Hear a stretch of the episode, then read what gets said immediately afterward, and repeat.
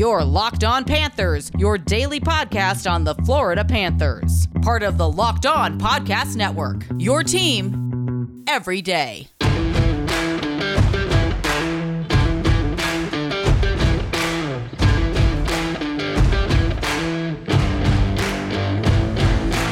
Welcome to this bonus episode edition of the Locked On Florida Panthers podcast. And thank you for making the Locked On Florida Panthers podcast your first listen of the day. For anyone listening for the first time, or if this is your 100th plus time listening to the podcast, let me intro- reintroduce myself. My name is Armando Velez from PantherParkway.com. You can follow me on Twitter at MondoMan12. You can follow the show account on Twitter at LO underscore FLA Panthers.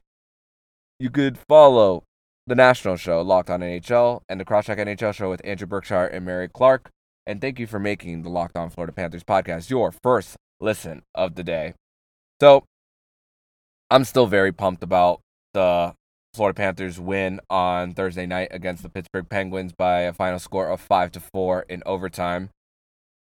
And I had an opportunity thanks to Florida Panthers PR. Thank you to I Adeline Biedenbach and Thomas Harding, who I've been in contact with throughout the last month or so. And I had an opportunity to be at practice today at the pa- Florida Panthers Ice Den in Coral Springs, which will be the last year that the Florida Panthers will be out there uh, before they go to the War Memorial Coliseum in downtown Fort Lauderdale. So it was great to be there in the Ice Den in person and to see them up close and personal. So a few things from the practice that I saw was that Sam Bennett was not at practice today. Coach Q did speak to the media after practice talking about how he will be fine for tomorrow's game against the New York Islanders. A few other transactions did happen for the Florida Panthers. Maxim Mamin and Chase Priskie have been sent down to AHL Charlotte. So a few things that I noticed about being in practice in person versus what the beat writers usually tweet about is you know it's it's it's a little different from when you're just reading a tweet and not too much context versus being there in person.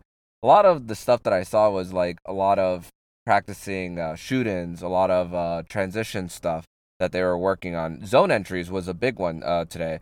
Um, one thing I also saw was um, different line mixings uh, today, especially the, de- the defensive pairings mostly. And does it mean that it's going to be automatically transitioned into the next game? Not necessarily. I saw I saw a little bit of Gustav Forsling and Mackenzie Weegar paired up in practice again, but not anticipating that to be in a game um, anytime soon. But still building up that chemistry that they still had last year when Aaron Ekblad went down so that and you do that in practice in the case that god forbid happens again and i guess coach q really liked from what he saw from that pairing last year towards the end of the season so that's a few things that that really caught my eye with with that so uh, uh, the a few panthers players did speak to the media uh today those being Radko Gudas and Frank Vatrano, and then of course Coach Q. Coach Q did confirm that the Florida Panthers will be going with Sergei Bobrovsky in net again uh, tomorrow against the New York Islanders against Ilya Sorokin because uh, Semyon Varlamov for the New York Islanders is injured at the moment. So we will be, be seeing. I mean, it's it's weird to call Ilya Sorokin a backup goaltender because I mean he is very experienced. He won a championship in the KHL over in Russia. So to call him a, a, a backup is just doing say is, is it's an injustice. That that's the best way I can put it. It's an injustice for a player like Ilya Sorokin and it's a one A one B. I I talked about it on yesterday's episode that the that the goalie tandem for the New York Islanders is probably the best in the league.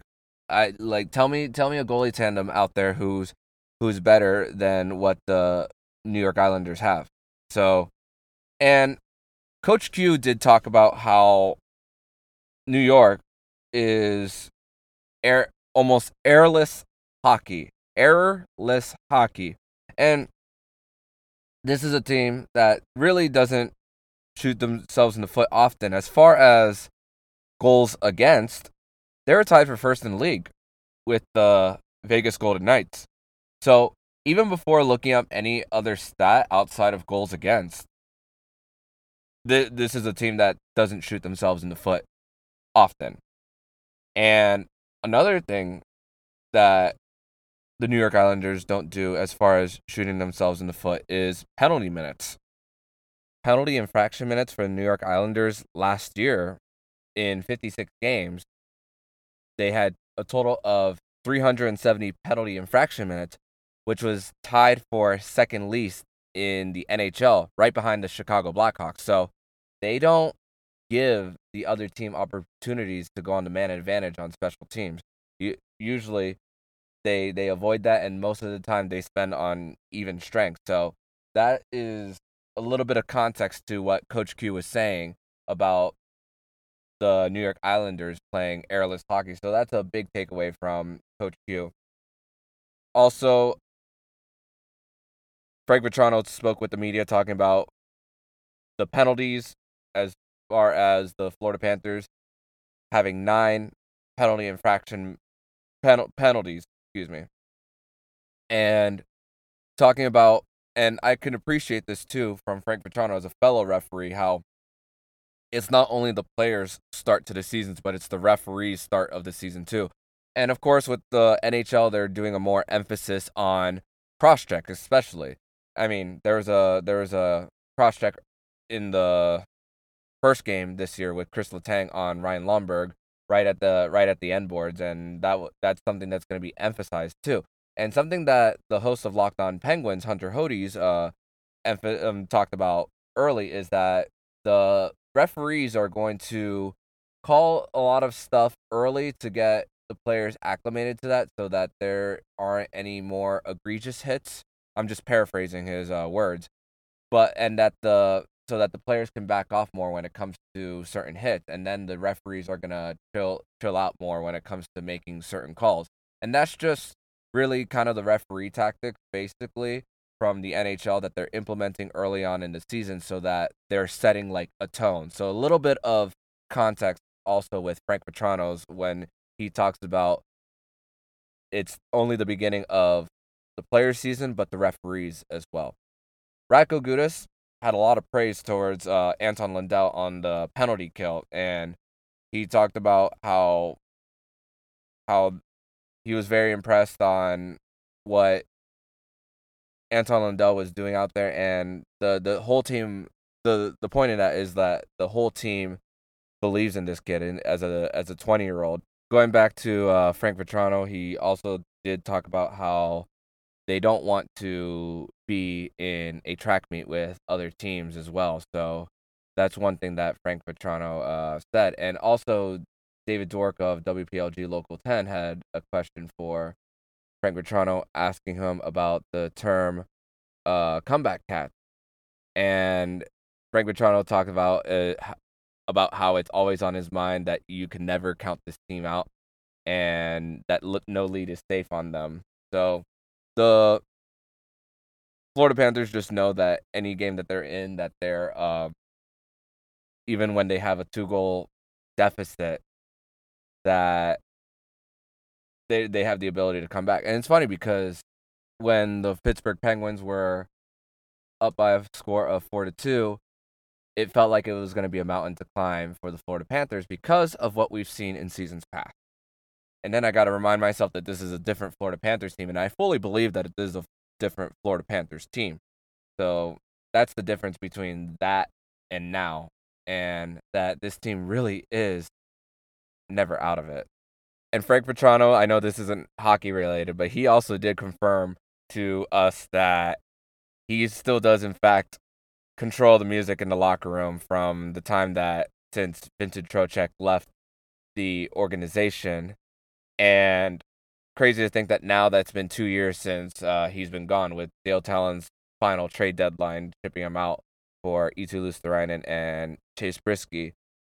And Craig Vatrano is still the guy in the locker room that want that still controls the music, and he's thought he talked about it on on Jeremy Tache's uh, podcast, Miami Mic'd Up, and talked about all the mixes of music that he does. So he talked a little bit of that, a little bit of a of a plug for uh, Jeremy Taché of Bally Sports. So he talked a little bit of, about that as well. So that that's what I got for this uh, quickie episode of the Locked On Florida Panthers podcast about my experience uh, based on going to the Florida Panthers ice den in Coral Springs. So I want to thank the Florida Panthers PR department publicly for allowing me to attend practice in person at the Coral Springs Ice Den. I got also a great opportunity to pick some of the brains of the fellow beat writers uh, there, like the David Dworks. I got to talk a little bit with Doug Plagens. We did not talk about rock music uh, th- this time around. We were just keeping it to uh, hockey and just life in general. So got also to uh, meet Jessica Blaylock, former guest of the show, in person. Got to and it and it was just a great experience being there. So I wanna I wanna thank I wanna do I do want to thank the Florida Panthers PR department for doing this and giving me an opportunity to make some bonus content for you guys, the listener, to provide you the best insight and information on what went on at Florida Panthers practice today. And I hope, even though I don't live in the region, that when I do come down, that I have an opportunity to bring you guys things that I see from practice and what to anticipate towards a, a future game coming up or any moves that the Florida Panthers uh, will will make ahead of any game or any practice or players even being sent down. So thank you once again for listening to this bonus episode of the Locked On Florida Panthers podcast, and I will see you guys on Monday.